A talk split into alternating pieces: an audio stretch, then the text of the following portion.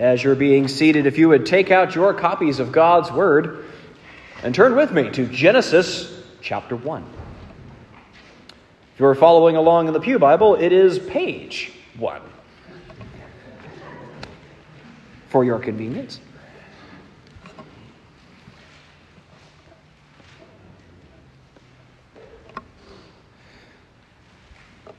I have in the bulletins that we'll be looking at Genesis chapters 1 and 2. We're going to have a particular focus on the end of chapter 1. So I'm just going to read in chapter 1, verses 24 through 31. So listen carefully, because this is God's word that is for you. And God said, let the earth bring forth living creatures according to their kinds, livestock and creeping things, and beasts of the earth according to their kinds. And it was so. And God made the beasts of the earth according to their kinds, and the livestock according to their kinds, and everything that creeps on the ground according to its kind. And God saw that it was good. Then God said, Let us make man in our image after our likeness, and let them have dominion over the fish of the sea, and over the birds of the heavens, and over the livestock, and over all the earth, and over every creeping thing that creeps on the earth. So God created man in his own image. In the image of God, he created him. Male and female, he created them. And God blessed them. And God said to them, Be fruitful and multiply, and fill the earth and subdue it, and have dominion over the fish of the sea, and over the birds of the heavens, and over every living thing that moves on the earth. And God said, Behold, I have given you every plant yielding seed that is on the face of all the earth, and every tree with seed in its fruit. You shall have them for food and to every beast of the earth, and to every bird of the heavens, and to everything that creeps on the earth, everything that has the breath of life, I have given every green plant for food. And it was so. And God saw everything that he had made, and behold, it was very good. And there was evening, and there was morning, the sixth day. This is the word of the Lord. Thanks be to God for his word. If you would please join me in prayer. Lord, we thank you for bringing us here to this moment where we remind ourselves of your work in our world from its very beginning and to its present time. Lord, I ask that you would use the words that we're going to hear from your word and the ones that you empower me to speak. I ask that you would help us to realize more and more what it is that you have done for us. Lord, we ask all these things in Jesus' name. Amen. Amen. Well, if you are joining us here at Knollwood, welcome. We're glad to have you here. This week marks the beginning of our Advent series. This is a time that we take to think about what Christmas means and how we are supposed to think about it. This is a departure from our normal verse by verse going through a book of the Bible. We've been going through Ephesians. We're going to take a break uh, for these next few weeks of Advent to remind ourselves what is it that Christmas is all about. We all will likely see at some point in our Christmas movie watching series come across the classic Peanuts tale of Charlie Brown's Christmas, in which that very question is asked Does anyone remember what Christmas is all about? And amazingly, they give the correct answer. Linus takes the stage, the light dramatically falls onto him, and he quotes from Luke chapter 2, verses 8 through 14. And there is a specific verse that he gets to that's at the heart of what Christmas is supposed to be about. And that is specifically verse 11, which we all famously know that says, For unto you is born in this, in this day in the city of David a Savior, who is Christ the Lord. This is going to be the focus, and we're going to be taking the opportunity for each of the phrases here in this particular verse as a launching point to remind ourselves of what Christmas is supposed to be about. Uh, this is be a, a wonderful way of sharing your faith. This in this time as we're all thinking and singing about Jesus Christ the Lord, this is our opportunity to reflect on it. I'm calling this the gospel according to Christmas. We're going to begin with this first phrase that the angel speaks to the shepherds, that midnight clear, where he says, For unto you. Who is this you? Who are you? Who am I?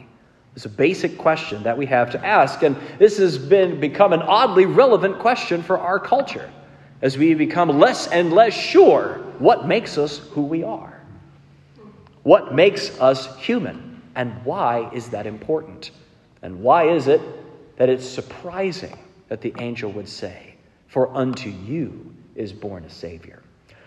We're going to look at those points today. We're going to see some out of Genesis 1 and 2, but we're also going to be looking at various other passages, so keep your Bibles handy as we go through this passage together. For the moment, though, you can see the two points that I want us to get across, answering the question, Who am I? Who are you? We're going to look at these two points. One, you are created in the image of God. You are created in the image of God. We'll explore what that means. And then the second point is that you need to be recreated in the image of God. And we'll see what I mean by that as we get further along. So, the first point that we're going to cover is that you are created in the image of God.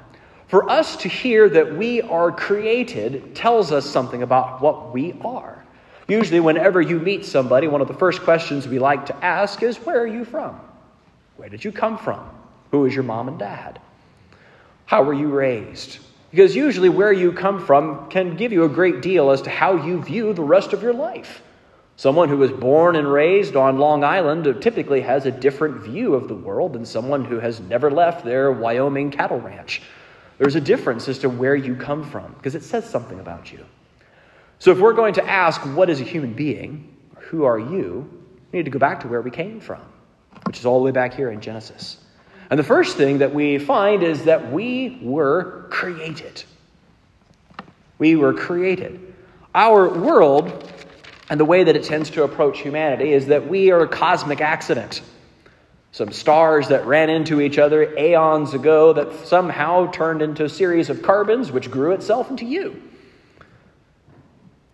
This is a fantastic theory, but that says something about our origin. If you are an accident, you don't have a purpose. There's no reason for you to be here.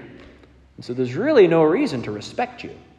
There's really no reason to care about you if you're just a cosmic accident.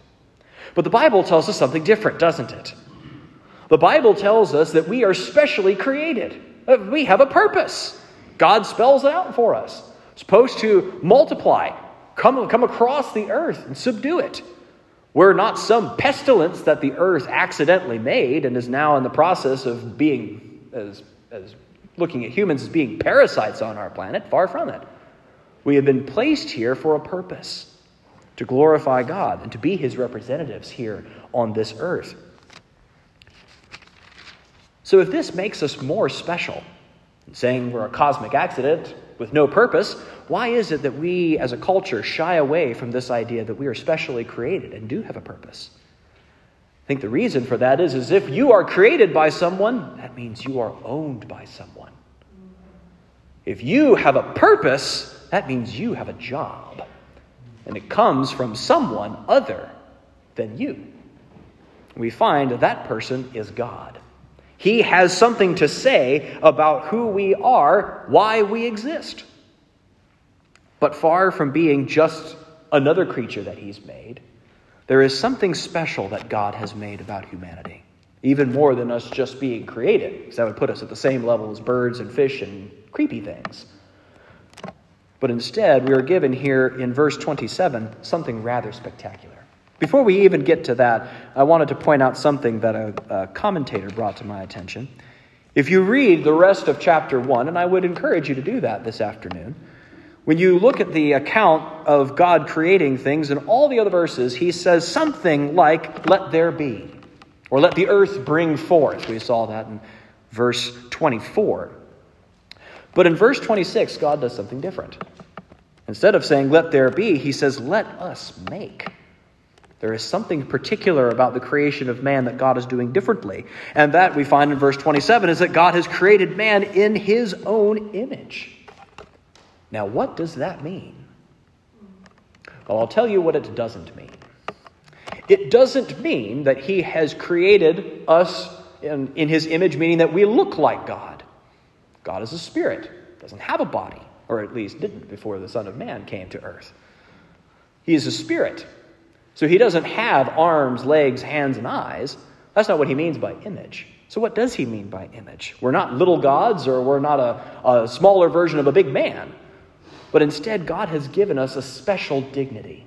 There have been some that have tried to figure out exactly what that is. Some would say that man has more of a creative and a moral spirit. That's something like, say, a dog doesn't have. Squirrels don't have existential crises about why they're here. Just gather up the acorns and put them in the tree and not worry about it. We're not satisfied with just gathering up the acorns. We need to know why we're gathering up the acorns. And there's something special, longs for eternity that's in our hearts that doesn't seem to exist in other creatures. Some would say there's a sense of justice that's there. Some point to the fact that we have relationships with, with one another and need those relationships in love in the same way that the Trinity is a relationship. And I think there's something to be said for all of those things. That there is something unique that has been given to humanity which is why God guards it so hard. Look even with me, flipping just a few pages over to Genesis chapter 9.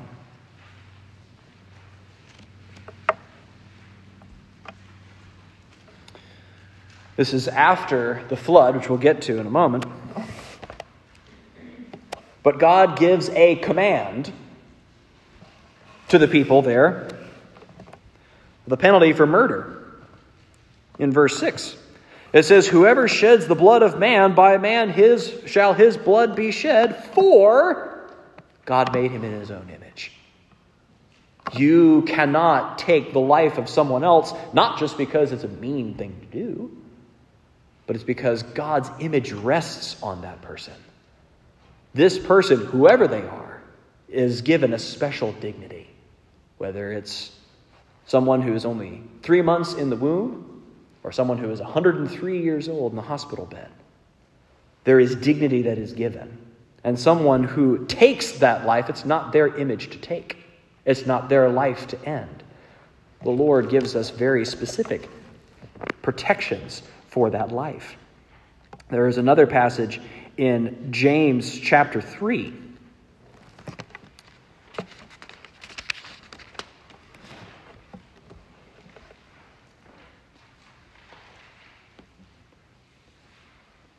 which would be wonderful if I could find the specific verse where it is in my notes.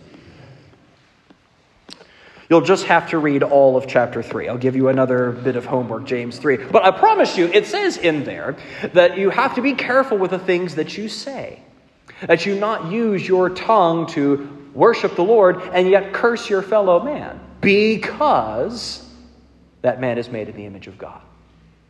So, beyond just don't kill them, but even in the way that we speak about other people needs to be tempered by the fact that we're made in the image of God and have a special dignity. Verse 9, thank you, a true helpmeet. Yes, James 3 9, with a tongue we bless our Lord and Father, and with it we curse people who are made in the likeness of God. James calls to the inconsistency with using our tongues in that way. So, what is all this saying? What am I meaning here? How does this help answer the question of who are you? You are given a very special dignity, really based on nothing that you have or haven't done. This is a dignity that humans possess by default, and something that we need to respect for each other. There has been something unique that has been made about humanity. Uh, a Dutch theologian by the name of Herm, Herman Bavinck, I encourage you, a reading of him is fantastic. He looked at human beings, he says, We are the only creatures in which heaven and earth are united together. We're not just a physical being from earth like you would see in dogs and squirrels, but we are also not just spiritual beings like what we see in the angels that circle around the throne of God forever, but we are a soul and a body, heaven and earth, spiritual and corporal, mixed together. That's unique. That is valuable. And it's something we should respect. So, in this time, as we are celebrating together the advent of Christ, we reflect, as we have hopefully this past weekend, on all the blessings that we have been given. As we open our eyes and see the rest of the world and we see those around us who are suffering, and while we can't relieve everyone's suffering, the ones that God has put into our path to relieve, they're made in the image of God too. Whether that person is your family member or someone on the street with a cardboard sign. That person's made in the image of God too. And it's something we bear, we do well to keep in mind as we think about this season, that we are made uniquely. Now, it might be, having just heard all of this, that we might think, okay, well, then it makes sense what this angel is saying here in Luke chapter 2. For unto us God is coming. Well, of course. Look how special we are. We're his favorite beings. Well, there's another part to the story that we have to talk about too. And that comes in Genesis chapter 3. We were made in the image of God. Adam and Eve were made perfect. And as we saw at the end of chapter 1, that they were given all of the fruit of the garden to eat for food. And the animals were all vegetarians. Human beings had nothing to fear about the world that God had created because it was all created very good. There was no sin, there was no death, there was no suffering. This is what He had created. But He gave them one command. There was one tree they could not eat from. It was the tree of the knowledge of good and evil.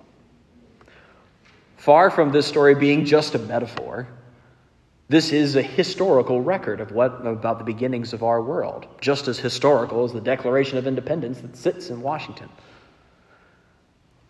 And what we see here is our first parents, Adam and Eve, sinned against this command.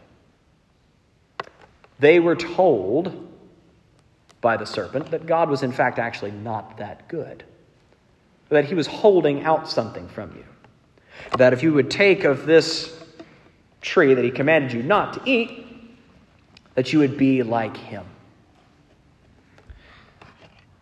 And then they take and they break this rule that God had given to them and introduce shame into the world and marred the image of God. If we think of the image of God as something like the back of a quarter bears the image of George Washington, we could think of sin as being like staining and dirt that covers and distorts that image. The image is still there. Washington's face is still on the back of the quarter, no matter how dirty it gets. And in the same way, we possess the image of God, no matter how sinful we are. That's why, even in Genesis chapter 9, as we just saw, when humanity had gotten as wicked as they could possibly have been, so much so they had to, God wiped them all out in a flood, even post sin in Genesis 9, the life of man was still held in high regard. They still had the image of God, even though they were sinning. But now it was marred.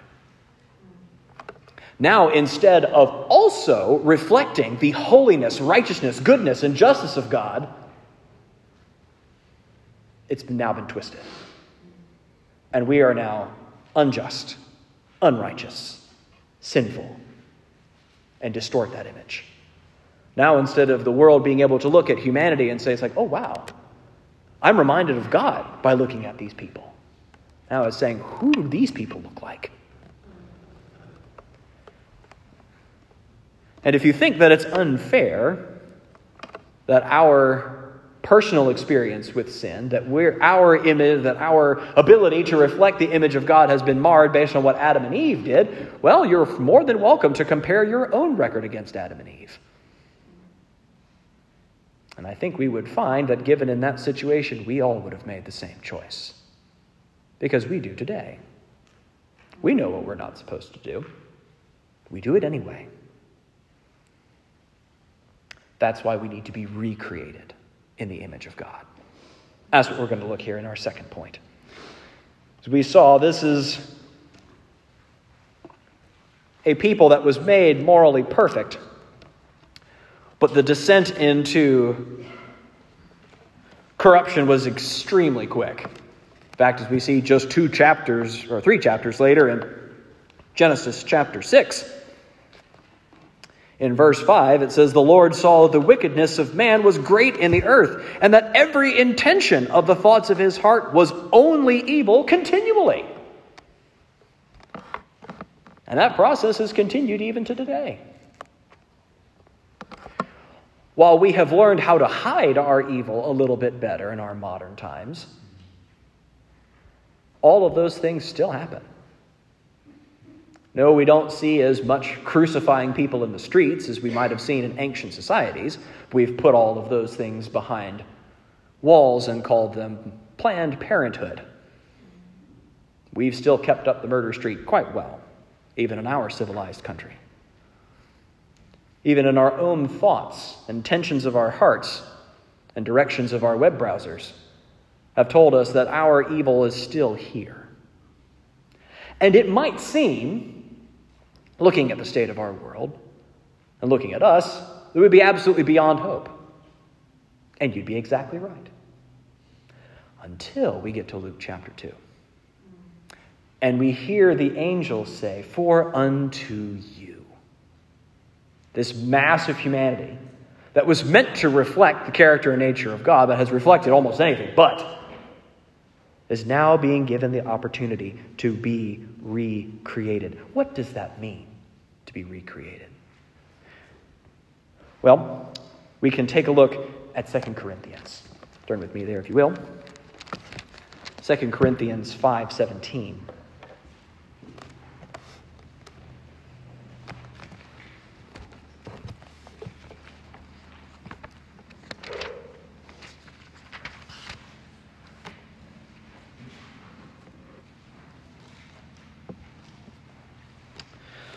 Paul writes to us in 2 Corinthians 5, verse 17, where he says, Therefore, if anyone is in Christ, he is a new creation. The old has passed away.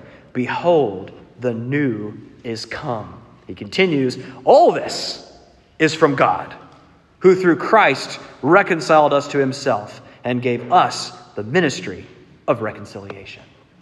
What is this talking about? This tells us that we can be made new. Now, the quarter, so to speak, can be washed and brought back to what it was supposed to be. Now, will we fully reflect the image of God in perfect holiness and righteousness this side of heaven? No. The Lord is still working on us. But there is something brand new that has been put inside. But if we don't see that transformation, we might conclude that maybe there hasn't been a new creation done in us yet.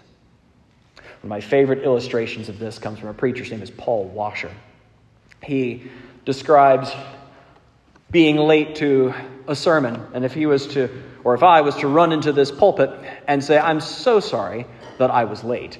But on the way here, I had to change the tire on my van, and one of the little nuts rolled out into the street. I had to run out to go get it, and when I picked it up, I was, came face to face with a semi truck, and it hit me, and that's why I'm late. How many of you would believe me looking like this? Quite dapper. if I do say so myself. You would assume that I'm lying. And why is that? Because if I'm going to have an encounter with a semi truck, I'm going to walk away a changed man. And in the same way, if you are going to claim that you have had an encounter with the living God, and you walked away with that with no change at all, then you don't deserve to be believed either. We will be made new. That is a promise from God, not a motivational line for you to change yourself. This is a promise that you will be changed. You will be recreated in his image.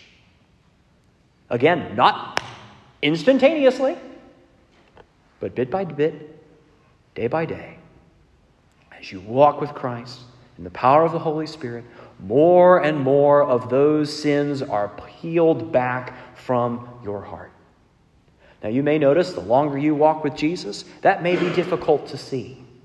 Because one of the marks of being close to God is realizing how sinful you really were. When you first come to Christ, you have an understanding that you're sinful. But the more and more time you spend with Christ, the more and more you see how different you are from Him. It's like the longer you spend in front of the mirror after just coming in from working, the more you look yourself, you'll see there's more and more dirt in places you didn't see it before. But those things are going to be continually to be worked on and continue to change. So if we're going to ask the question this season, or if you are going to tell others this season what it is that Christmas is all about, we need to start with who we are. That there is a dignity that is to be given to all people, which means no matter what the other person is or is not in your eyes, this means they deserve the gospel. Whether it is they are drug dealers or whether they are hypocritical pastors, they need the gospel. You've been commanded to give it to them. No, they don't deserve that Jesus would die for them, but he has anyway. We're going to see more how it is that God makes all these things new and how it is that he can forgive us next week. But for now, we can, we can know for certain that in order to recreate us as new human beings, Christ became one himself. That Jesus took on human nature to live as one of us who had arms, legs, eyes, and hair, and does so even today, lived as one of us, the life that we should have lived, and died as one of us, the death that we should have died, and then rose again. Because God cares about his image. God cares about his creation. Not because of something special that we've done, but because of a special dignity that He has given. So that means that can't be taken away from you or anybody else. So, what does this mean for us for Monday? For Monday, you're commuting to work, person that cut you off in traffic, made in the image of God. So, as it says in Genesis 3, verse 9, thank you, dear, don't use your mouth to curse that person because they're made in the image of God. When you meet somebody whom you're afraid to give the gospel to, they have a dignity. You're to give them that gospel. They need to be recreated just as you have been. So go and give them that gospel. That's what this means for us. And that's why it's so special that the angel would say, For unto you is born a Savior. And it's something that we will get to celebrate. But if you're not following Jesus, the Savior has been given unto you, person sitting in the pew or person watching online. The Savior is for you too. This is a personal thing that can be yours. If you'll but turn from your sin, put your trust in Christ, then He will make you new. He will recreate you in the image of Himself. Let's pray. Oh, Jesus, we do thank you for this beautiful gift that you have given to us here at Christmas time. That we, while we were still sinners, you died for us. So I ask that you would help us this Christmas as we notice the other people who are around us, who have been made in your image, that we would bring them the gospel and that we would trust in it ourselves more and more as each day goes by. Lord, we ask all these things in the precious name of Jesus. Amen.